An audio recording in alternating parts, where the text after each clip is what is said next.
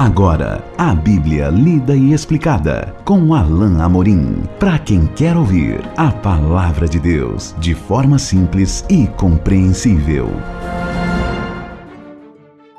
Olá, meu querido ouvinte, minha querida ouvinte. Esse é mais um programa A Bíblia Lida e Explicada. Eu sou o pastor Alain Amorim. Nós vamos continuar hoje na narrativa de Mateus capítulo 9. Espero que a sua Bíblia já esteja a postos e você possa então abri-la no Evangelho segundo Mateus, capítulo 9. Em continuação ao nosso estudo, nós vamos para o verso 23 até o verso 26.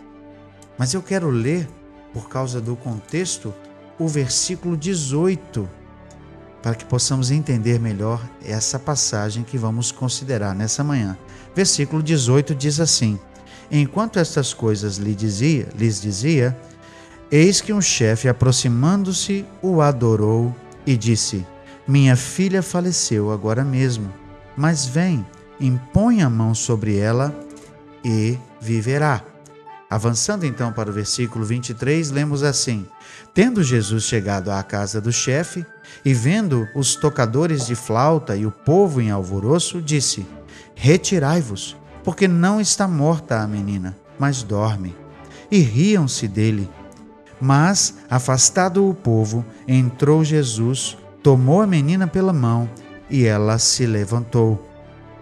E a fama deste acontecimento correu por toda aquela terra.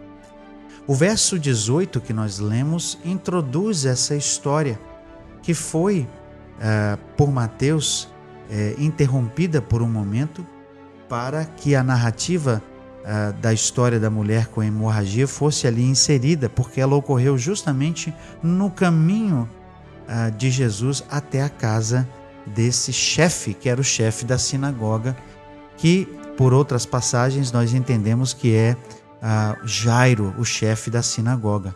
Pois muito bem, no verso 18, o texto diz que Jairo, que esse homem chega até Jesus, ele era judeu e ele adora o Senhor Jesus. Nós vemos aqui que Mateus nota e registra a reação desse homem perante Jesus. Ele adora o Senhor Jesus. O texto é claro em dizer que esse homem reconheceu a divindade de Jesus, reconhecia a origem divina de Jesus e certamente reconhecia o seu poder. Sua filha estava morta, mas de alguma, de alguma maneira ele se aproxima de Jesus, crendo que Jesus poder, poderia trazê-la à vida. E Jesus imediatamente consente e diz: Eu vou com você. Então, o verso 23 nos traz, nos traz a informação que Jesus chega à casa do chefe e nos traz uma informação interessante que nos ajuda a perceber algo da cultura daquela época. Diz assim o texto: vendo os tocadores de flauta e o povo em alvoroço. Era comum naquela época que quando falecia alguém da família, o chefe daquela casa tinha que contratar pelo menos duas pessoas para tocar uma música. Por isso a menção aqui dos tocadores de flauta e do alvoroço, porque muitas vezes pessoas eram contratadas para prantear, para chorar. Essa era a cultura da época. Nós conhecemos aqui, talvez você conheça essa expressão, a, chamada as mulheres carpideiras. Eram essas mulheres que eram contratadas para chorar, para chorar e levantar esse lamento, esse clamor por causa da morte de um membro da família. Esse era um costume da época. Por isso, esse é o quadro que Jesus encontra. Esse é o quadro com o qual Jesus se depara. Ele se depara com essa, com essa multidão, com esse, com esse grupo que está naquela casa. Certamente pessoas ali amontoadas por causa ah, daquela criança que havia morrido, não é? Então, ah, havia certamente a constatação daquilo que o próprio chefe tinha dito a Jesus: essa menina tinha morrido. Jesus encontra então aquele alvoroço, aquela, aquela comoção, esses tocadores de flauta, essas mulheres chorando ali, lamentando junto com aquela família a morte dessa menina. Certamente uma tragédia. Em qualquer momento, em qualquer estágio da vida, a morte é algo que certamente traz uh, desconsolo, traz uh, tristeza, mas certamente, porque essa era uma menina ainda em tenra idade, na sua infância, que tinha muito para viver, muita vida pela frente, agora tem a sua vida interrompida, e isso certamente estava causando maior tristeza. Mas vejam a reação de Jesus. Jesus diz assim: Retirai-vos, porque não está morta a menina, mas dorme. Jesus não queria alvoroço, Jesus não queria comoção.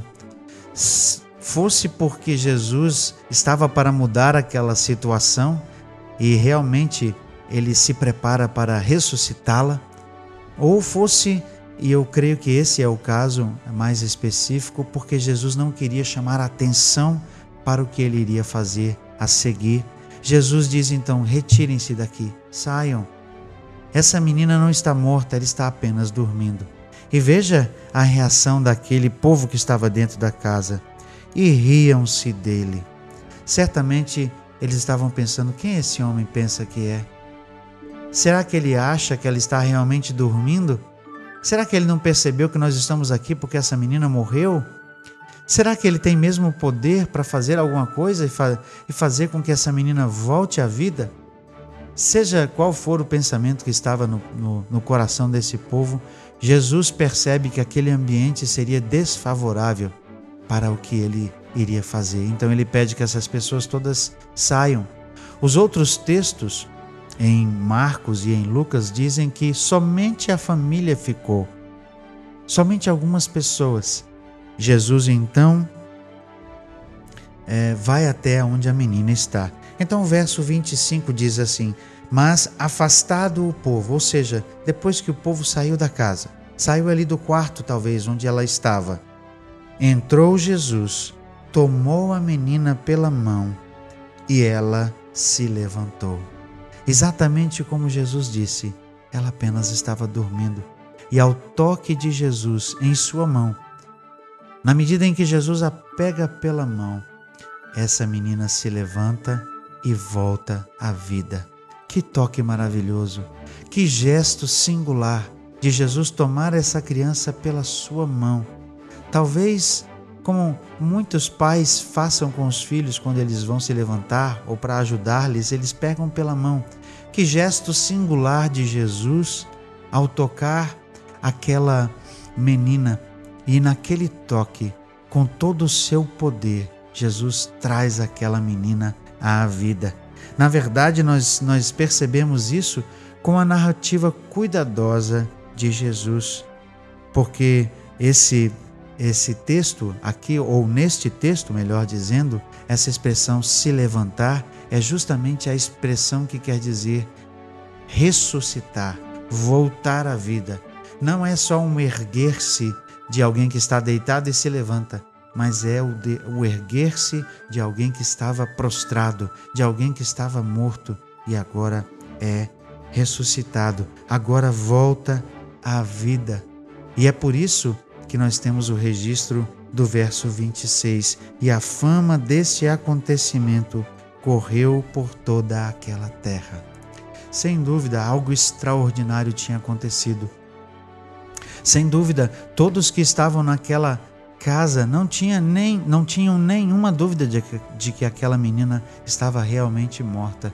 E por isso a fama, ou seja, a, a notícia daquele acontecimento, de que aquela menina tinha voltado à vida, de que Jesus tinha ressuscitado aquela menina, um milagre extraordinário, o primeiro de uma série de três que Jesus fez, e o primeiro depois de vários, vários séculos, porque na Bíblia nós temos notícia de que somente na época do ministério de Elias e de Eliseu, lá no começo da era dos profetas, antes mesmo do profeta Samuel, antes, uh, antes mesmo da era de ouro de Israel, com o reinado de Davi e Salomão, nos ministérios de Eliseu e de Elias, Israel tinha tido notícia de alguém que tinha ressuscitado.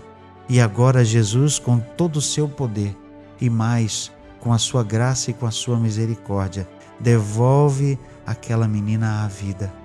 Imagine a cena, meus queridos ouvintes, de Jesus tomando aquela menina pela mão, levantando-a.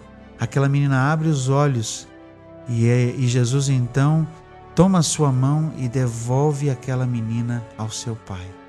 Ele entrega a mão daquela menina à mão do pai.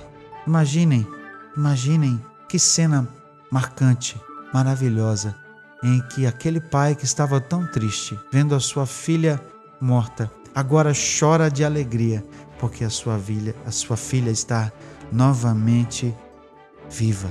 Que evento marcante, que milagre maravilhoso, poderoso de Jesus ao ressuscitar aquela menina.